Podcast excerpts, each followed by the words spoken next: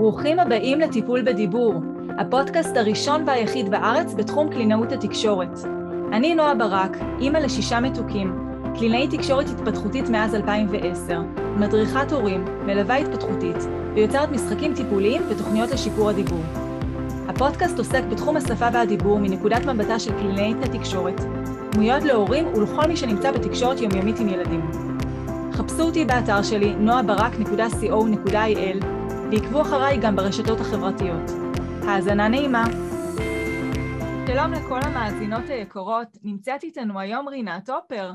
רינת היא יוצרת ספרי ילדים, כתבה ואיירה 30, 30 ספרים עד כה, ביניהם איילת מטיילת, חנן הגנן, אותיות במיץ שטויות וגלילונה. חלקם הפכו לרבי מכר וקלאסיקות ישראליות.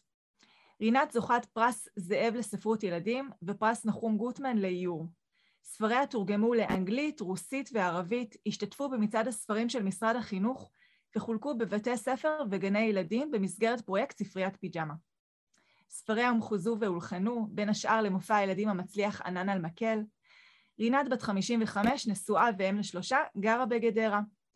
את רינת היקרה הכרתי דרך הספרים המופלאים שלה, כמו רבים מאיתנו, ובנוסף גיליתי שאנחנו גם שכנות ליישוב, שתינו מתגוררות בגדרה. רינת, מה שלומך? מצוין, מצוין. איזה כיף שאת פה. כיף להיות פה. כן, ממש, ממש משמח. הזדמנות uh, נדירה ויפה. זה כיף. אז רינת, באמת נשמח שתספרי לנו ככה, קודם כל, איך זה להיות סופרת ילדים, איך הגעת למקצוע, זה משהו שתמיד ידעת שתעשי אותו, או שהגעת אליו ככה על הדרך, מה שנקרא? Uh, אני חושבת בדיעבד שתמיד ידעתי שאני אעשה את זה, שאני אני לא חושבת שהייתי יכולה לעשות משהו אחר, זה ממש בלתי נמנע.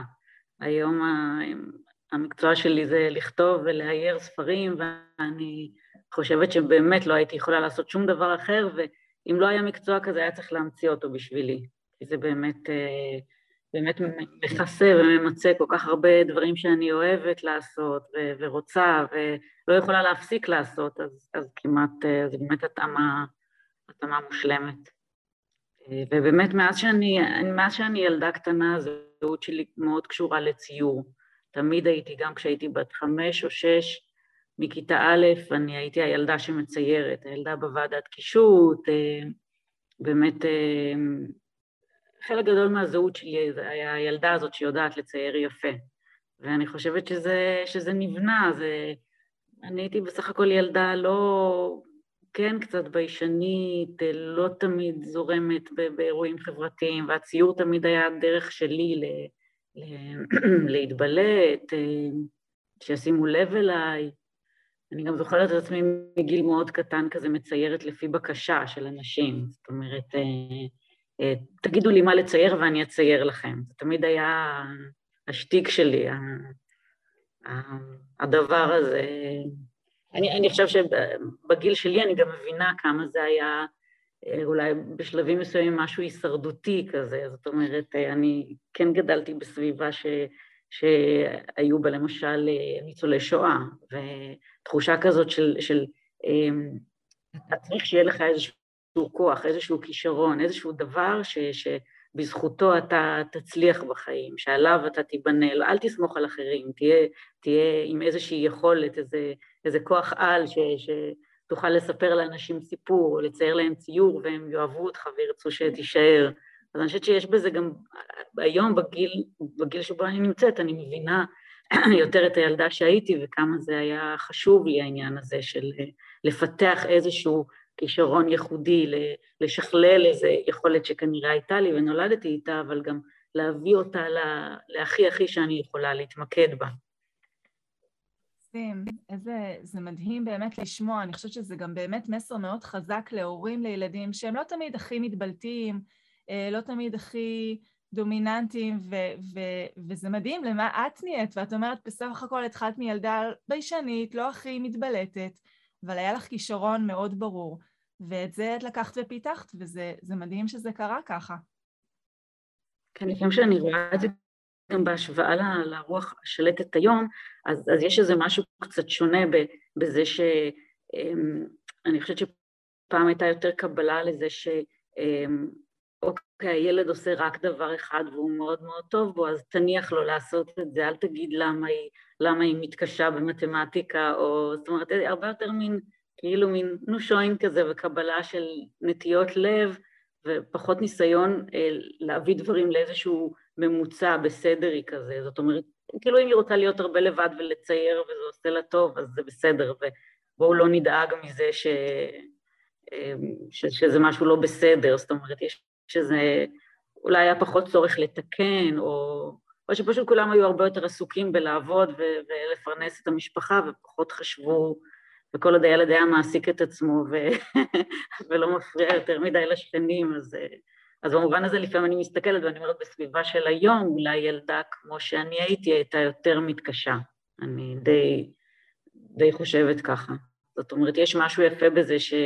אמ, למישהו יש מגיל מאוד צעיר איזו אובססיה למשהו ופשוט מניחים לו, אולי מתוך באמת איזושהי גם אמ, פשוט אין זמן להתעמק בזה ואתה פשוט אה, מניח לילד לעשות משהו שהוא, שהוא אוהב לעשות ורוצה לעשות ויש בזה משהו מאוד מנחם לדעת אה, שאוקיי, אתה אולי לא טוב בדברים אחרים, אבל יש איזה דבר אחד שאתה טוב בו ומרשים לך ככה להתבוסס בו עד, אה, עד כלות כוחותיך. כן, יכול להיות באמת, נכון, וגם אני חושבת שהיום שהכל כל כך פתוח, האינטרנט זמין ואנחנו נחשפים לכל כך הרבה אנשים וילדים, אני חושבת שזה גם פותח אולי את הראש ואולי גם את ה... אה, אני לא יודעת להגיד אובססיה למצוינות, אבל הרצון הזה שהילד יהיה טוב בהרבה דברים, כי אתה משווה הרבה יותר בקלות גם לקרובים וגם לרחוקים, ואתה רוצה שהילד יהיה הכי מוצלח כמו זה וכמו זה וכמו זה, אולי באמת זה קצת מהמקום הזה. נכון, נכון, זה מאוד קשור לאיזושהי שאיפה למצוינות בעצם, אה, תמידית, כן, שהיא לפעמים, אה, אני חושבת שפעם אולי, אפשר להגיד שכשאנחנו יותר מדי מכפיפים ילדים לצורך למצוינות שהיא באה מההורים, אנחנו אולי קצת פחות אה, נותנים להם לחפש את המצוינות שלהם. זאת אומרת, סך הכל הצורך להיות טוב במשהו, זה צורך אנושי מאוד בסיסי, אנחנו נורא אוהבים להיות טובים במשהו, אנחנו באופן טבעי נמשכים אל תחומים שאנחנו טובים בהם, זה איזשהו צורך אנושי באמת אה, קמאי. אז אולי לפעמים כשאנחנו כהורים יותר מדי עסוקים באיזה, באידיאלים של מצוינות שאנחנו באמת רואים היום אין סוף במיליון תחומים, אנחנו קצת משבשים אולי איזה משהו עמוק שנמצא בנשמה של כל ילד וכל אדם, שזה איזשהו חיפוש טבעי אחרי, אה, אחרי מין אחרי המצפן שלך, אחרי התחושה של במה, שלפעמים זה גם נורא עניין חברתי, אני חושבת שבתור ילד קטן, כל ילד מרגיש באיזושהי רמה מה הסביבה צריכה ממנו, מה, מה חסר פה. אני חושבת שאני לאורך השנים מאוד מאוד מאוד הנחה אותי, זאת אומרת, במה אני יכולה לעזור פה, מה יש פה שאני יכולה לעשות ו- ו- ולעשות דברים יותר טוב. למשל, העניין הזה של השילוב של הכתיבה והציור, שבאיזשהו שלב אני באתי, הייתי מאיירת ולמדתי בבצלאל והתחנכתי תמיד לכיוון של הציור, וזה מה שלמדתי בתיכון, אבל מתישהו הרגשתי שיש לי את ה... את ה אולי את היכולת הזאת גם לכתוב, וזה משהו ש, שמעבר לזה שהוא עוזר לי, הוא יכול, הוא יכול להיות טוב כי הוא נקודת הסתכלות ייחודית שלי. אז, אז יש איזושהי חובה, איזושהי חובה מורגשת כזאת לנצל איזו יכולת שלך שיכולה להוסיף משהו לאחרים. זו תחושה כזאת שאני חושבת בו זמנית של איזשהו, איזשהו צורך להצטיין אישית במה שאתה עושה, ובו זמנית לחשוב מה, מה, מה חסר, מה אני יכולה לתת שאחרים לא יכולים לתת ואני יכולה לתרום פה לכלל, לאיזשהו... כי באמת אה, בשנים שהתחלתי, אני, אני מאוד אהבתי כשלה, כשלעצמי, גם בתור ילדה וגם כשלמדתי, יהיו אנשים שהם מאיירים וכותבים, כמו אלונה פרנקל או דני קרמן, שהיה מורה שלי. או אבנר כץ, אנשים שהיו מציירים, אבל הייתה להם גם יכולת לכתוב, וזה מאוד עורר בי תמיד התפעלות. ובשנייה שזיהיתי שיש לי את היכולת, גם אני, לעשות את זה, אז פתאום אמרתי, אוקיי, גם אחרים יכולים לאייר, ואולי לאייר יותר טוב ממני, אבל אם יש לי את היכולת והצורך הזה לכתוב ולהגיד דברים, אז, אז אני לא אדחיק את זה, אני, אני, אני אלך עם זה, אני אסתכן ולא אהיה רק הציירת, ואקפוץ פה לאיזה משהו שאולי הוא קצת יותר, הוא יותר מסוכן. בוא נגיד, זה, זה עוד צעד לזה שכבר אני לא אהיה מהנדסת חשמל או מתכנתת או עובדת בבנק, אני כבר... אז אוקיי, בוא נחצה את הקווים לגמרי ונשים את כל, ה... כל הביצים בסל הזה. איזו אמירה באמת כל כך משמעותית. אני גם בתור קלינאי תקשורת הרבה פעמים מוצאת את עצמי אומרת להורים שפונים אליי כדי שהילד ידבר טוב יותר, אני תמיד אומרת, אין לי שום שאיפה שכל הילדים יהיו הכי ורבליים בעולם, או שיכולת הדיבור כן, תהיה הכי חזקה אצלם, אלא כן, שיוכלו לבטא את עצמם בצורה המקסימלית ביחס לעצמם, שזה לא יגביל אותם הדיבור, אבל הם לא חייבים להיות הכי מצטיינים דווקא בעניין הזה. אני, זאת אומרת, אני גדלתי בסביבה שבה עוד לא, לא יכלו ולא ידעו להגדיר חלק גדול מהלקויות, אבל לפעמים אני מסתכלת על זה, ש, ש, זאת אומרת, גם לא, לא בהכרח באמת צריך למגר אותם באיזושהי... אה, בעצם כולנו, אני מסתכלת על עצמי, אני חושבת שאני עתירת אה, לקויות ומוגבלויות, ו, וחלק מההגדרה של התפתחות אישיות שלך זה איך, איך אתה מתמודד יחד עם עזרה מבחוץ, אבל גם איך אתה, איך האישיות שלך נבנית כצורך להתגבר על... על באמת אה, לקויות ואי יכולות שיש בך, זה לפעמים אפילו בונה אותך באיזושהי צורה, זה... כן, לי, לי מאוד בולט שיש לי בעיה מאוד קשה של למשל, אה, גם, גם מבעיות טכניות כאלה של התמצ... התמצאות במרחב, אני, קשה לי לנהוג, קשה לי, אני יכולה ללכת לאיבוד ברחוב שאני מכירה אותו למשל, אין לי, אה, אין לי תחושת כיוון, אין לי, בהמון דברים אני, גם ברמה הטכנית וברמה היותר עמוקה. כן, יש לי קשיים חברתיים מסוימים, כן, אני מאוד בולט לי לאורך השנים כמה אני אוהבת, אוהבת לעבוד לבד, וכמה קשה לי בסביבות, אה, לעבוד בסביבות חברתיות מורכבות, מאוד מאוד קשה לי להבין היררכיות אה, בין אנשים, אה, להשתלב בתוך זה. אז, אז אפשר כאילו להמשיך להידפק על הדלתות האלה, וזה מה שאני עושה, וכל החיים מנסים לפצח את הדבר הזה שהוא קשה לך, אבל גם יש משהו שקורה לפעמים באופן טבעי, שאוקיי, אז אני טובה בלעבוד לבד, אז בואו נעשה מזה את המקסימום. זאת אומרת, אני לא משתעממת אה, ולא בעיה בשבילי לשבת לבד חודש ולצייר אה, ספר, זאת אומרת, או לעבוד חודש אפילו על איזה ציור בלי, כאילו, כמה שעות ביום בלי, בלי שאף אחד אה, רואה או בלי לדבר עם אף אחד, יש לי כוח לזה, אז בואו בוא נשתמש בזה לתועלת. זאת אומרת, אני, אני היום יותר... חלק מהדברים האלה נעשו לא מתוך מודעות, אבל היום אני מודעת לזה שזה... בעצם שגם החסרונות שלנו, אני מניחה שכל מי שמגיע בגיל שלי בערך מבין את זה, שהמון מהחסרונות האלה, אפשר להפוך אותם ל, ל, ליתרונות. יש על זה, עם השנים שמעתי גם הרבה משפטים על זה, כמו, אה, שמעתי את המשפט פעם, להפוך את הדפקט לאפקט, שזה קורה לפעמים בציור, שמשהו... במקריות של ציור לומדים למשל המון דברים. אוקיי, נשפך פה איזה כתם, אבל מה הדבר הטוב שאני יכולה לעשות איתו?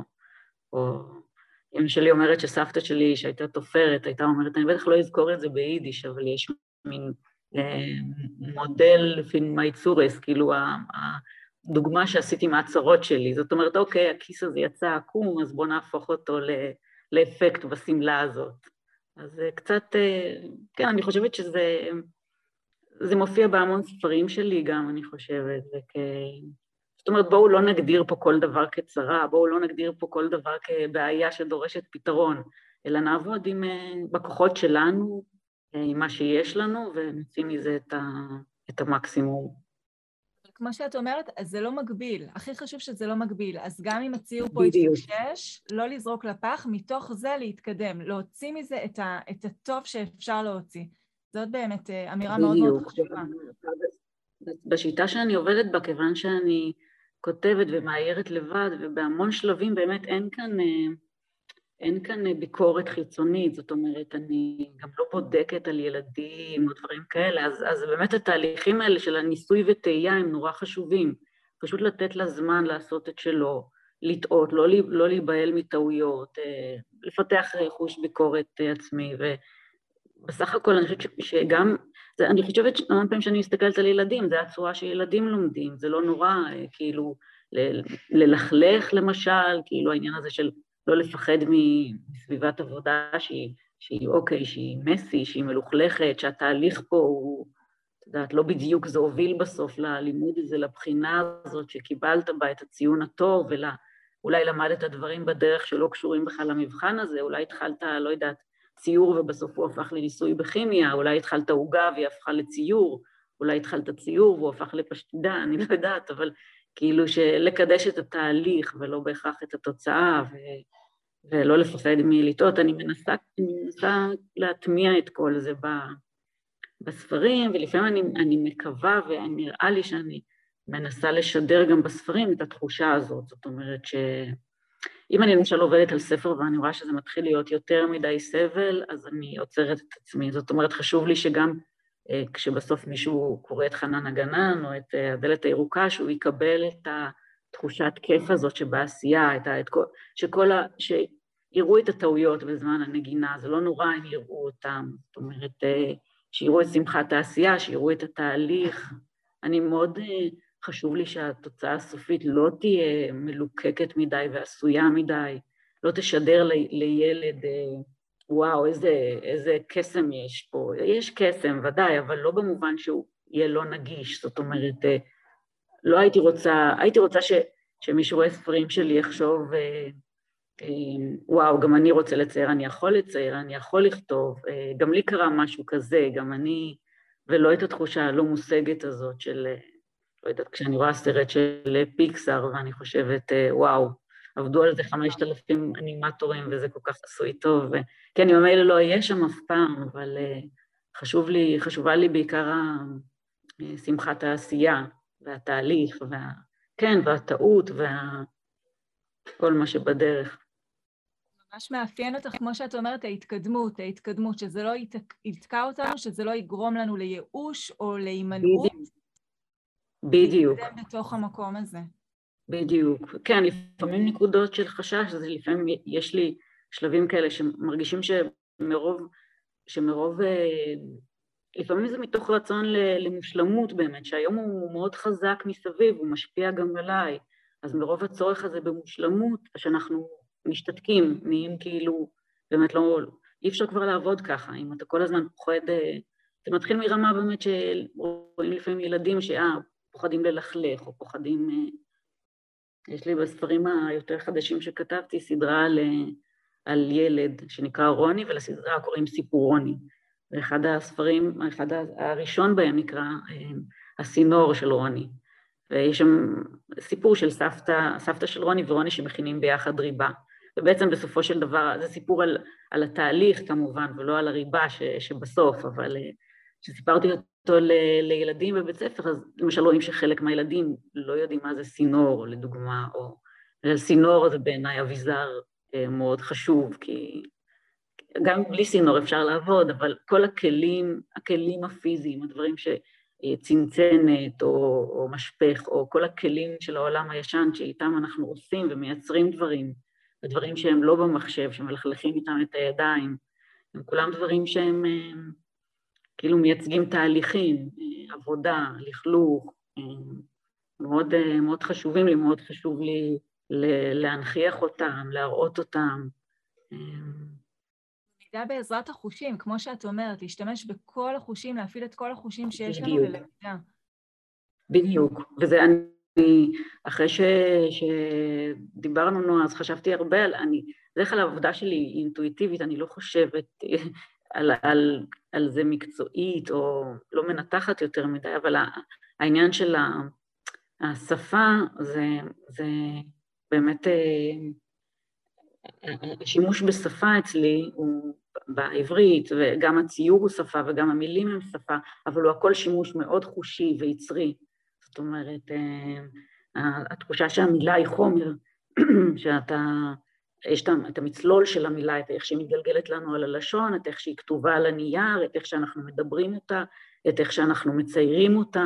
זאת אומרת, אה, למשל בספר חנן הגנן, אפשר להגיד שהוא ספר על צבעים, יש שם אה, את כל הצבעים של הפירות, אה, אבל למשל המילים לא מוזכרות שם, לא כתוב שם לא אדום, לא צהוב, לא ירוק. זאת אומרת, אנחנו רואים את הצבע, אבל אני לא, לא צריכה להגיד אדום. ולפעמים קורה. כשאנשים היו המחזות של הספר, אז, אז שואלים אותי, אה, אוקיי, זה אדום כזה או כזה, אני לא יודעת, אני גם לא אמרתי אדום. זאת אומרת, זה איך שאתה מרגיש אותו, אולי זה איך שהוא ביחס לאיך הטעם של העגבנייה בפה שלך, או איך שהוא עומד ליד הבננה, אני לא יודעת, אבל אין, אין בעצם, זאת אומרת, אני לא רוצה לקחת מיליון דברים ולתת להם את הכותרת אדום כרגע. אדום זה תחושה, זה הרגשה, זה מה שאתה רואה בציור, זה מה שאתה חווה בדמיון, זה הטעם על הלשון שלך. אז כל הזמן ליצור את כל ההקשרים האלה של שפה מילולית, שפה ויזואלית, שפה, איך באמת, איך אתה מדבר, איך אתה כותב אותה, וכל, כל ה... על כל הנגזרות שלה וכל הצורות שלה. מאוד מאוד מתחברת לזה. אני כל הזמן אומרת שלדבר זה לא רק להגיד עוד מילה, פחות מילה, ולכן גם ילדים שמגיעים לקליניקה זה לא העניין להצליח עוד מילה, פחות מילה, זה לחיות את השפה ביומיום, זה להרגיש את מה שאני צריכה בזמן אמת, להשתמש במילים, להביע את עצמי, לא רק להצליח להגיד רשימה של מילון, אלא באמת, כמו שאת אומרת, המילים מביאים רגשות, תחושות, זה, זה להרגיש אותן בכל החושים, לא רק להגיד אותן בפה. וגם באופן מאוד אישי ויצירתי, זאת אומרת, זה בסדר גמור גם להמציא מילים, או חשבתי אחרי שדיברנו פעם ראשונה, כמה, חלק גדול מהכתיבה שלי מבוסס גם על דברים שאני שומעת מילדים, הילדים שלי, מ... את יודעת, אפילו להקשיב לשיחות של אנשים באוטובוס, או אז, אז כמה שפה היא יכולה להיות עניין יצרי וכמה אה, גם שיבושי לשון שאנשים עושים, ו... למשל אצל ילדים זה נורא בולט שהם מאוד יצירתיים ביחס לשפה, הם כאילו אה, ישנו מילים או, או ירתמו אותם לצרכים שלהם. אנחנו בעצם, אה, כשהבת שלי, שהיום היא בת 26, כשהיא הייתה בת חצי שנה, עד גיל שלוש וחצי, אנחנו גרנו בארצות הברית. אני חושבת שזה גם מאוד השפיע עליי, כי ראיתי את הרכישת שפה שהיא מיד נהיית דו-לשונית, ודרך זה אתה עוד יותר מבין את העוצמה של ה... גם אצלה וגם אצל ילדים ישראלים אחרים שהיו סביבי, את העוצמה של הקישור בין הרכישת שפה להכרת המציאות, למה אתה סופג ממה שמלמדים אותך, מה שאימא שלך מלמדת אותך, מה שהגננת, ואיך אתה, והסביבה שאתה חי בה, ואיך אתה, הילד עושה סינתזה של כל זה ושל הדמיון שלו, וכל הדברים שנוצרים בדרך. זה... כי, כי שפה המון פעמים המילים אה, משקפות את הסביבה, אבל הן גם משקפות את הפנימיות של הבן אדם.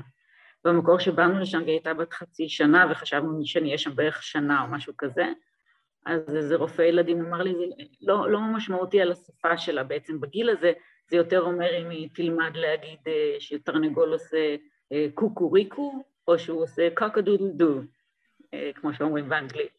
וזה באמת נכון, אבל בסופו של דבר נשארנו שלוש שנים, ו- ו- ורואים איך זה, אוקיי, זה מתחיל בקוקוריקו, אבל זה נהיה הרבה יותר מתוחכם, וזה אחר כך, מגיל אפילו שנה, אני חושבת, יושב גם על איזשהו מסד שפה תרבותי של איזה, איזה שירי פעוטות לומדים בגיל שנה, אם הם אמריקאים או, או ישראלים, זה בעצם הכל, הכל נמצא בתוך השפה.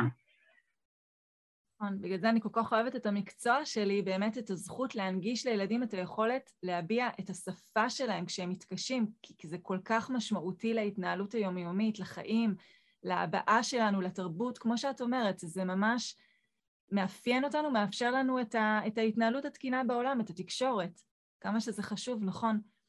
ובאמת אני חייבת... אפשר להגיד גם ש... מה את אומרת? אפשר להגיד גם ש... אני, אני, יותר ויותר חושבת שהכל זה שפה, זאת אומרת, גם כמובן שציור הוא שפה, ו, וכשאני מאיירת בספר אז ילד קורא את האיור, כאילו כתוב שם משהו, זאת אומרת, אה, אה, וגם ריקוד הוא שפה, גם תכנות הוא שפה, זאת אומרת שבעצם שפה היא הכל, כל דבר, כל דבר שאנחנו, המון מהדברים שאנחנו לומדים, אה, יש בהם את ה... את ה-DNA הזה של לימוד שפה. טוב, זה, זה נושאים כמובן ענקיים, אבל אני ברמה הפשוטה שלי, אני כל פעם מגלה את זה, כמו שאפילו כל ספר שאני כותבת, אז הוא בעצם, הוא, הוא, הוא יצר שפה משלו, זאת אומרת, יש לו, אפשר לכתוב מילון של הספר הזה, הצורה שבה הספר הזה אה, מפענח דימויים, יש לו איזשהו קוד בעצם. שפה היא לפעמים קוד, לפצח איזשהו קוד, יש משהו בזה שכשילד הוא טוב ב, או, או מרגיש רהוט בפיתוח של שפה אחת, אז הוא, אז הוא יהיה לו נוח לפענח כל שפה, בין אם זו שפה של ציור מודרני או של ריקוד היפ-הופ. לכל שפה יש את התחביר שלה, ואת ההיגיון שלה, ואת האוצר מילים שלה, ואת הסדר שלה. זה משהו שמאוד מתאהבים בו, אם, אם, אם מכירים שפה אחת או לומדים לאהוב שפה אחת טוב, אז, אז, אז אחר כך אני חושבת יהיה נעים ו, ותמיד מעצבן ללמוד עוד שפות, וזה לא בהכרח גרמנית ואיטלקית, אלא, אלא בעצם עולם אחר של קודים שאתה נכנס לתוכו ומפצח אותו. לגמרי כך, זה תקשורת, זה להעביר מסר ולקלוט mm. מסר. זה יכול להיות, כן, נכון? כן. ממש כך. Uh, אני יכולה להגיד שבאמת, וזה הזמן להודות בשמי ובשם uh, עמיתותיי למקצוע על הספרים המדהימים שלך, שכמו שאת אומרת, מסתתרים שם כל כך הרבה דברים מעבר. אנחנו למשל כקלינאיות uh, לוקחות את הצו בצבוץ, ומעבר לתוכן השפתי המדהים שיש שם, אני משתמשת בו לתרגל צדיק, עם ילדים שמתקשים כן. להגיד צדיק, או ענת 2-3, שיש בה הרבה שינים, אז לתרגל, לתרגל שין, אז כלומר, באמת, כמו שאת אומרת, מתוך כוונה להעביר מסר אחד, מסתכלים לפעמים בצורה קצת אחרת ומשתמשים להשיג מטרות לפי אותו צורך שאני צריכה באותו רגע. וזה מדהים כמה הספרים שלך, מעבר לתוכן השפתי העשיר והמורפולוגיה ואוצר המילים, כמה הרבה אפשר להפיק מהם. כן, אני, אני, ובתוך זה אני כל הזמן מנסה, זאת אומרת, ואני, לא, אני, כשאני כותבת, אני בדרך כלל לא חושבת, משתדלת להתרחק באמת מהצד הטכני או מהחשיבה הזאת, אלא יותר, אה, יותר באמת לחשוב חופשי ולפי מה שאני רוצה להביע ומה שאני רוצה להגיד, והצד היותר טכני הוא באמת תוצר לוואי של זה לפעמים. אנחנו מרוויחות. נורא חשוב לי גם באמת שאני... כן, כן. גם בעניין, אה, למשל, חריזה, אה, אני מאוד, אני מאוד רוצה ש, שהכל יהיה חי, זאת אומרת, גם הספרים שלי הם כולם אה, חרוזים, בעצם כולם שירים, גם כשהם סיפור, גם חנן הגנן הוא שיר בעצם, גם איילת מטיילת היא שיר, אבל חשוב לי שזה יהיה חי, אני אף פעם, החריזה היא תמיד צריכה לבוא טבעי ונכון ומדויק, היא אף פעם לא, לא כפויה. כאילו, לפעמים קשה לי לראות אה, גם מצבים שסתם, שיש חריזה נגיד אה, סתם טכנית, או מאוד חשוב, חשובים, חשובות לי כל הנקודות האלה. המון, בהמון ספרים שלי יש בעצם, יש כמעט בבסיס שלהם איזשהו עניין, בכל אחד מהם איזשהו עניין עם שפה, עם מילה, שממנה זה נבנה, למשל כמו שבחנן הגנה זה החריזה של, של אה, קינמון, אפרסמון, אה, המון, אה, החריזה הזאת שמופיעה בלימון, רימון, מופיעה בהמון פירות, ומתוך הגרעין הזה אה, בכלל נולד הסיפור והצלצול של הפעמון ש, שנדבק לי לתוך זה, או נגיד אני, אני לפני כמה ימים הקראתי ספר שנקרא ציפי וצוף, שכתבתי שהוא על סיפור של זוג צופיות והכינון שלהם. אז סיפור שגם ויזואלית רציתי לכתוב אותו, כי כי ממש בבית שלי קיננו צופיות וכל העולם הוויזואלי הזה היה לי כמה שנים בראש, וגם בפירוש זה בו זמנית נולד מהמראה של הצופית והכחול שלה והנוצץ הזה, אבל גם מזה שהצופיות מתחרזות עם פיות ויפהפיות וחצופיות, ופתאום המצלול הזה, הלשוני, איכשהו התחרז עם המראה הזה, הכחול נוצץ, ואיכשהו זה הכל, כשזה מתיישב, זה מתיישב לי נכון, ואז ואז שום דבר פה הוא לא, לא מקרי. לפעמים נראה לי, זה, כשאני כותבת ומציירת, זה נועד להיות, איך לא חשבו על זה קודם, זה כאילו פה המילה מתחרזת. אני חושבת, תמיד אני גם חוזרת לזה בהקשר הזה, כמה עברית היא שפה מופלאה בעיניי. אני לא מכירה הרבה שפות, בעיקר עברית ואנגלית מאוד טוב, אבל אני חושבת שעברית היא שפה מופלאה בהקשר הזה, היא פשוט מופלאה. אני לא הייתי רוצה לכתוב בשום שפה אחרת, ובמעט מקרים שתרגמו אותי לאנגלית, זה ממש כאב לי. כאב לי לראות כי... זה באמת מהמורפולוגיה העשירה, נכון? כן, עברית, אני חושבת, היא שפה מושלמת לילדים, למשל, כי הרבה מסבירים לי, כן, אני באמת לא, לא בקיאה בעניינים המדעיים, אבל ודאי למשל שלאנגלית יש אוצר מילים גדול פי כמה, אבל אני חושבת שהייחוד של עברית, כשניסיתי לנתח את זה, זה שה... המילים שיש בה, הן לא, לא נמצאות, הן לא בארון, חלק גדול מהן בשימוש מאוד מאוד תדיר. באנגלית יכול להיות שיש המון מילים, אבל שבוודאי הן לא באוצר מילים של ילד בן חמש ואפילו לא של בן אדם מבוגר. העברית היא מאוד מאוד חיה, כל המילים שנמצאות בארון של העברית הן כמו בגד שכן מוציאים אותו הרבה ומשתמשים בו. אמנם יש ירידה, אבל זה כן בשימוש, והיכולת לחרוז בעברית, והעובדה שלמילים יש שורשים, וה, וה, הקשרים הפנימיים שיש בין, בין המילים. היא פשוט מופלאה והיא נותנת אינסוף אפשרויות. מסכימה מאוד, נכון. באמת הספרים שלך מספקים זמן איכות בין הורים וילדים והנאה משותפת מקריאתם? איזה עוד תועלות את רואה בספרים שלך לילדים ולהורים, מעבר לשפה, כמו שאנחנו כל כך אה, מדברות עליה? אני, אני בכלל חושבת שספר טוב הוא, הוא נכס, מעבר ל... אני חושבת שגם לא הייתי אומרת להורים להסתכל עליו בתור משהו שלומדים ממנו. ספרות ואומנות הן פשוט כיף, הן פשוט אחת מהנאות החיים. זה חיבור של הילד לעולם של אומנות בכלל. אה, ספרים מאוירים זה הכניסה של ילד לעולם של אומנות. אה, זה יכול להיות תערוכה במוזיאון או תמונה באינסטגרם, זה לא משנה, זה, זה הכרה בזה ש, שאומנות היא רובד בחיים שלנו, היכולת אה, אה, לקרוא, לחוות מחשבות של מישהו אחר דרך העולם שלו, דרך עולם שהוא יצר. מאוד הייתי רוצה שהורים יראו את זה ככה, קודם כל. את יודעת, בסופו של דבר אני לא חושבת שיש הבדל בין מבוגר שקורא ספר לילד שקורא ספר. כמו שאני אמ, אקרא רומן, אז לא בהכרח, או אני רוצה ללמוד כיצד מתגרשים. אני, אני, זה לא, זה, אני נכנסת לעולם אחר, אם אני קוראת רומן שקורה במאה ה-19, אז אני שם, ואם הוא קורה בקולורדו על הר קפוא, אני שם. זאת אומרת, אני... התפיסה של, ולצורך העניין גם, גם ילד בן חמש חווה את אותם, אותם רגשות, הספר הוא לא בהכרח, אה, הוא לא כלי, הוא הדבר עצמו, הוא לא אמצעי ללמוד, הוא לא אמצעי למשהו, הדבר עצמו, ההנאה, ההרפתקה.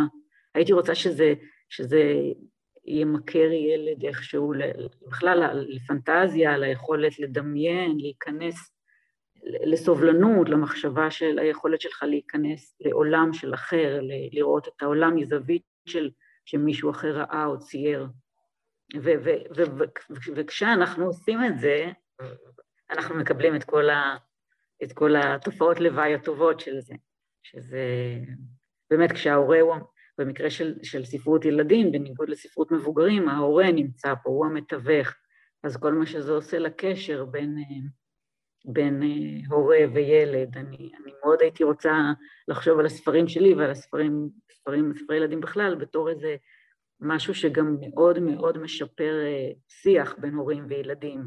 לפעמים אני חושבת שזה הכל אפילו קשור לזה של כמה אנחנו מדברים עם הילדים שלנו, כמה אנחנו מחליפים איתם מילים, אמ, כמה אנחנו מספרים להם את החיים שלנו וכמה הם מספרים לנו.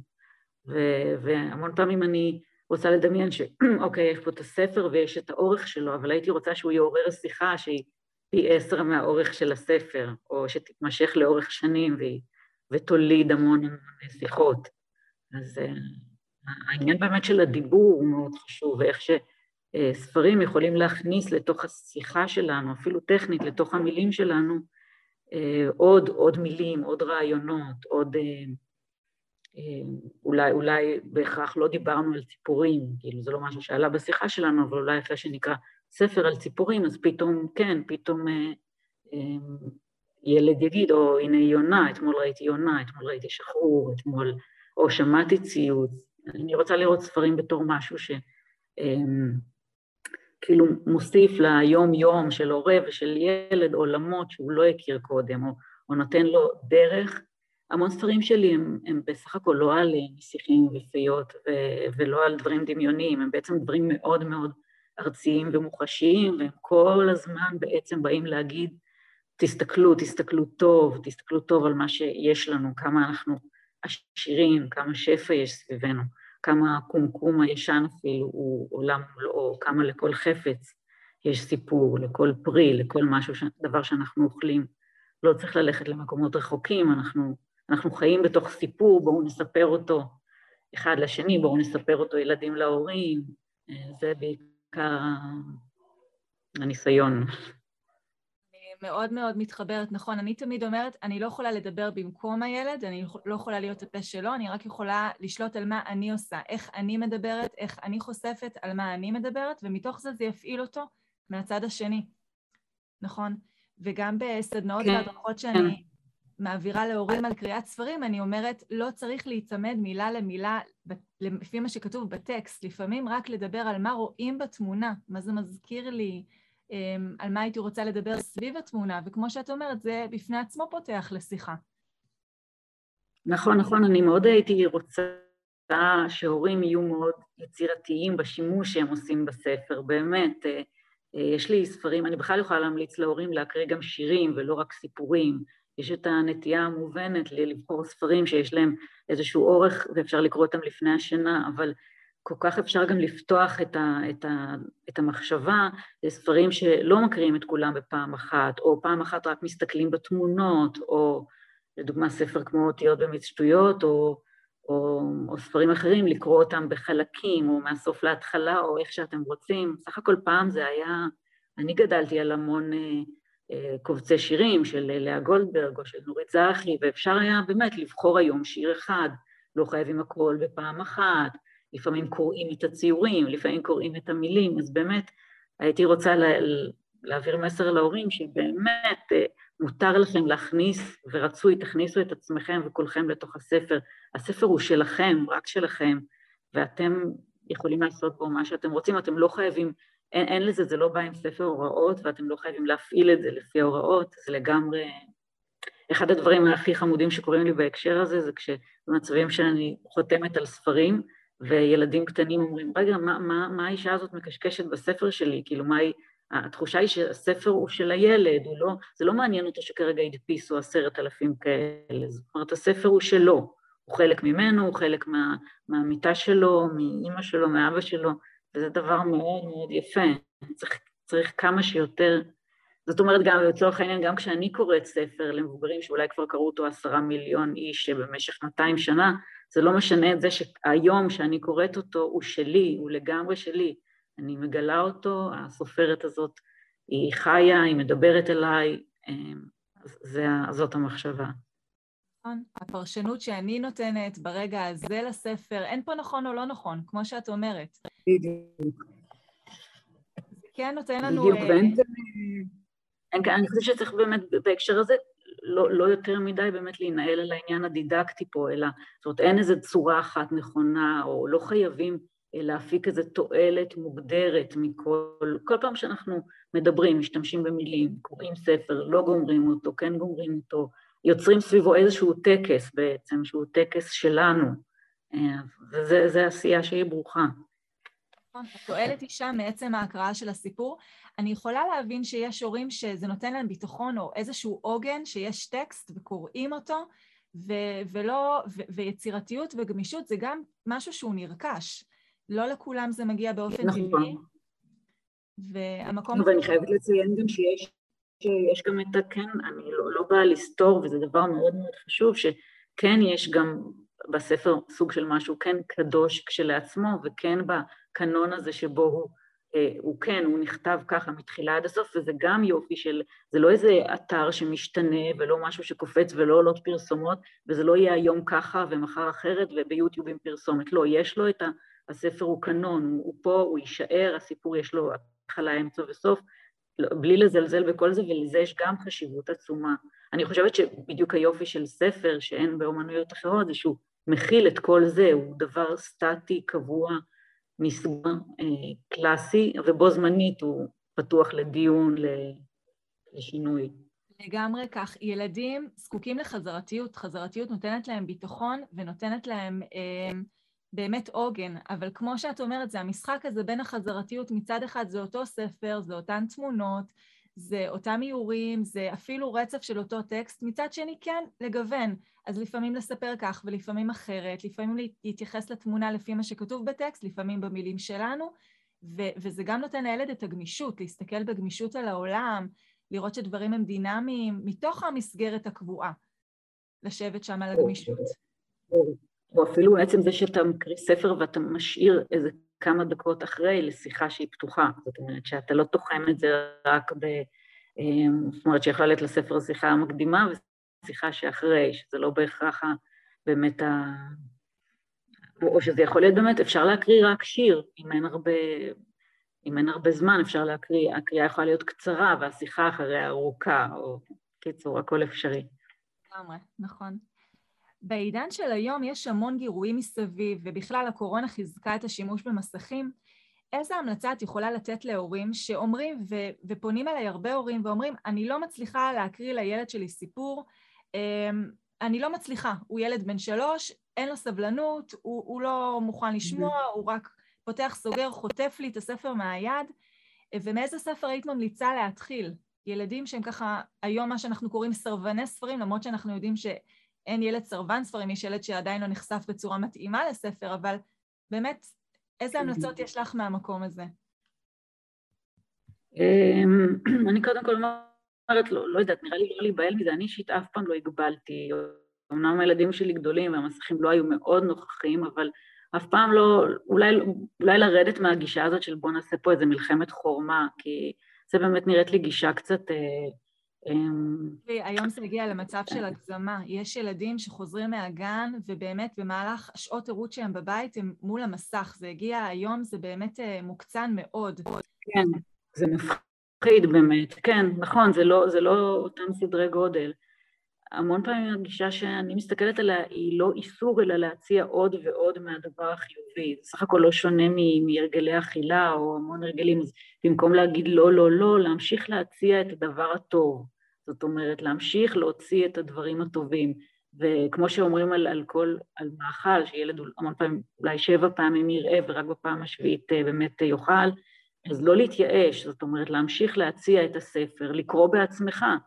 אה, למשל עצם, אני חושבת, הנוכחות הפיזית של ספרים בבית, במרחב שהוא לא באיזה, באיזה מקום סודי או לא בארגז, מדף שמונחים עליו ספרים, במקום בולט, אפילו אם, אפילו אם סתם נוגעים בהם, מסתכלים בתמונות ומחזירים, לתת לספרים מקום של כבוד בבית, איזה מדף יפה, למשל ספרים בסלון, זה הרגל טוב, שספרים יהיו נוכחים. בדיוק, אז אפילו מדף שיש בו, לא יודעת, אני, אפילו עשרה ספרים ש, שנבחרו ושמחליפים אותם. ואולי אם למשל בהתחלה רק אה, ממש, אה, גם אני לא חושבת שצריך נורא להתרגש מאיזה ספר מתאים לאיזה גיל, למשל, ואפשר גם לשים בסביבה שיש בה ילדים בני שנתיים, בכלל ספרי אומנות למבוגרים, איזה אלבום תמונות שאפשר להסתכל בו, אלבום תמונות יפה של איזשהו צייר. אה, להרגיל את, ה, את התחושה של, של ספר כמוצר פיזי, משהו שמדפדפים בו. אה, לשים ספר בתור תצוגה על מדף, זאת אומרת להנכיח את הספרים הפיזיים בסביבה, אה, לקרוא בעצמך, אני חושבת שאולי זה אה, ילד שאף פעם לא ראה את ההורה שלו קורא, זה, זה באמת, זה, זה שונה, אני, אני לא חושבת בכלל שקריאה היא כל כך הכרחית, זאת אומרת, מה שאולי הכרחי זה לא להיות 24 שעות ביום מול מסך, אבל אמ, פשוט שוב פעם לא לבוא לזה בחורמה, ואני מאוד מאמינה בדוגמה אישית, בסופו של דבר ילדים הם, הם מחקים את ההתנהגות שלנו, אם יש איזו נוכחות של ספרים במרחב, ובאמת גם ספר פיזי, פשוט אה, להראות ספרים כמשהו אה, אה, כיפי, שכיף לעלעל בו, להסתכל בו, לראות תמונות יפות. ובאמת, תמיד באמת, כמה שיותר מתחילים בגיל צעיר, בוודאי שזה יותר קל, בוודאי שכמו עם כל הרגל, ברגע שמגיעים אני חושבת שהילדים היום גם כל כך מפותחים וכל כך, אה, בגיל שנתיים ילד כבר מבין ו- ויודע כל כך הרבה דברים, אז ברור שיותר קשה להקנות אז הרגלים. אז אה, להתחיל כמה שיותר מוקדם, כמובן. אז באמת, אם אני מסכמת ככה, את אומרת חשיפה והתמדה ו- ולא להתייאש, ובאמת מגיל צעיר להתחיל כמה שיותר מוקדם, ו- ובאמת, לפי כן, מה ש... כן, ולא להתייאש, אני, אני רואה...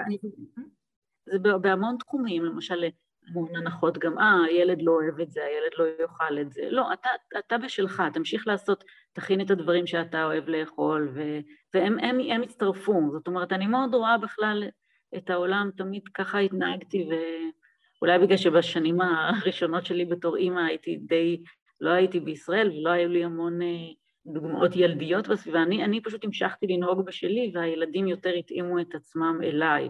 ואני חושבת שזו שיטה, שיטה לא רעה להיות פחות מוטרדים ממה הם יאהבו, אלא לעשות את הדברים שאתה אוהב, והם יצטרפו, ואם אתה מראה ש, שספרים וקריאה הם נוכחות נעימה וטובה בחיים שלך, אין שום סיבה שהם לא, לא ירצו את זה. גם, למרות המסכים, ואולי גם בצירוף, ואולי לא בהכרח יש שם דיכוטומיה, אני, רוב הספרים שאני קוראת היום הם אה, על מסך, אז כאילו ספרי קריאה למבוגרים, אה, אני מאוד אוהבת לקרוא ספרים דיגיטליים, אז, אז אני לא חושבת שיש כאן איזה גם דיכוטומיה מאוד... אה, לגמרי, מסך יש לו המון יתרונות, נכון, אני מסכימה איתך, זה כן. איך משתמשים בו, לגמרי, כמו, נכון, התקדמות טכנולוגית. בסך הכל יש שם באמת את הבעיה שאם אני יושבת עם טאבלט וקוראת ספר, או מסתכלת באתר אינטרנט או עושה קניות, אז באמת הילד שלי לא יודע את ההבדל. וזה דבר שגם יש בו, יש בו בעייתיות, אה, ובאמת הוא לא, הוא לא ידע, כי הכל במחשב. זה, אני הייתי אומרת על זה באמת להכניס נוכחות פיזית של ספרים, נוכחות, אה, כדי, ש, כדי שהמסכיות תרד, הבית, הסביבה הביתית, היא צריכה להיות מלאה גירויים אה, פיזיים, מוחשיים, טקטיליים, ספר הוא אחד מהם, דברים שעושים איתם דברים, שיוצרים איתם, שמציירים איתם, שקוראים אותם. את יודעת, זה לצורך העניין גם אם מסתכלים בספר ומציירים לפיו, גם אם מסתכלים בספר ובונים מזה משהו בקוביות. פשוט שתהיה נוכחות של חפצים פיזיים אה, מעניינים, שימושיים בבית, שהם יהיו מונחים על מדף, אפשר להחליף אותם כל כל שבוע, אבל זה ברור שבסביבה שהיא מאוד מאוד סטרילית ואין בה, בה חפצים מעניינים, אז תהיה הימשכות יותר למסך. מסכימה איתך להציע חלופות, לא רק להגיד מה לא. אלא מה כן. בדיוק, להפסיק, בדיוק, פחות לחשוב על הלא, אלא כל הזמן להוסיף עוד כן וכן וכן וכן, ככה שזה יהיה מאוד מאוד מפתה. רינת יקרה, תענוג לשוחח איתך, כל כך פותח את הראש, כל כך מעשיר, כל כך uh, גמיש ויצירתי. ממש תודה רבה שהגעת להתארח בפודקאסט. אני חשבתי להקריא איזה שיר לסיום, אם יש זמן, אני לא יודעת אם יש זמן. בשמחה רבה. אז אני הכנתי את זה פה, שיר מתוך ספר שלי שנקרא הדלת הירוקה, ונקרא מילים טעימות. קצת מסכם את כל מה שדיברנו. מילים טעימות. ניב תואם מילים, בודק אותן על קצה הלשון. לומד על פה מילים כמו נחשולים, או מטר, או מרזב, או קלשון. יש מילים חמוצות וחריפות ומתוקות, מילים מחוספסות וקשות ורקות. יש להטות ויוזמה, וצוהר וחמלה, וזרנוק וגוזמה, וטוהר ותחבולה. כל מילה חדשה כזאת שניב שומע, הוא תואם ולועס וטוחן ובולע, מלקק את השפתיים, מסנן כל מילה בין השיניים, משנן אותה בין האוזניים, עד שיש לו בבטן ממש מילון, מלא מלא מילים, אולי מיליון, שיוצאות לו בסוף מהפה כמו בלון. ניב אומר לסבתא, אותה, אחרי שהתעדשה. הוא אומר לאימא, במטותא, במקום בבקשה. כאלה מילים מפעם, מילים של טעם, שהוא זורק כזה כאילו סתם. תענוג, איזה אושר, מקסים, זה יופי. כל כך הרבה מעבר למילים, כמו שאת אומרת, זה, זה הבעה, זה הפנימיות, זה ה... מילים זה רק כלי, זה בסופו של דבר כלי להביע. כן, לגמרי. ממש זה, תודה, תודה נועה, היה כיף, היה כיף לדבר וללמוד. לגמרי. תודה רבה לך, רינת, שהגעת. תודה, להתראות. תודה שהאזנתם לעוד פרק בפודקאסט טיפול בדיבור. אל תשכחו להקליק על follow או subscribe כדי לא לפספס את הפרקים הבאים. וכמובן, שתפו הלאה והזמינו חברים להאזין. לתכנים נוספים על התפתחות שפה ודיבור, משחקים טיפוליים ייחודיים ושיטות מתקדמות לשיפור הדיבור של הילדים, בקרו באתר שלי noabarak.co.il.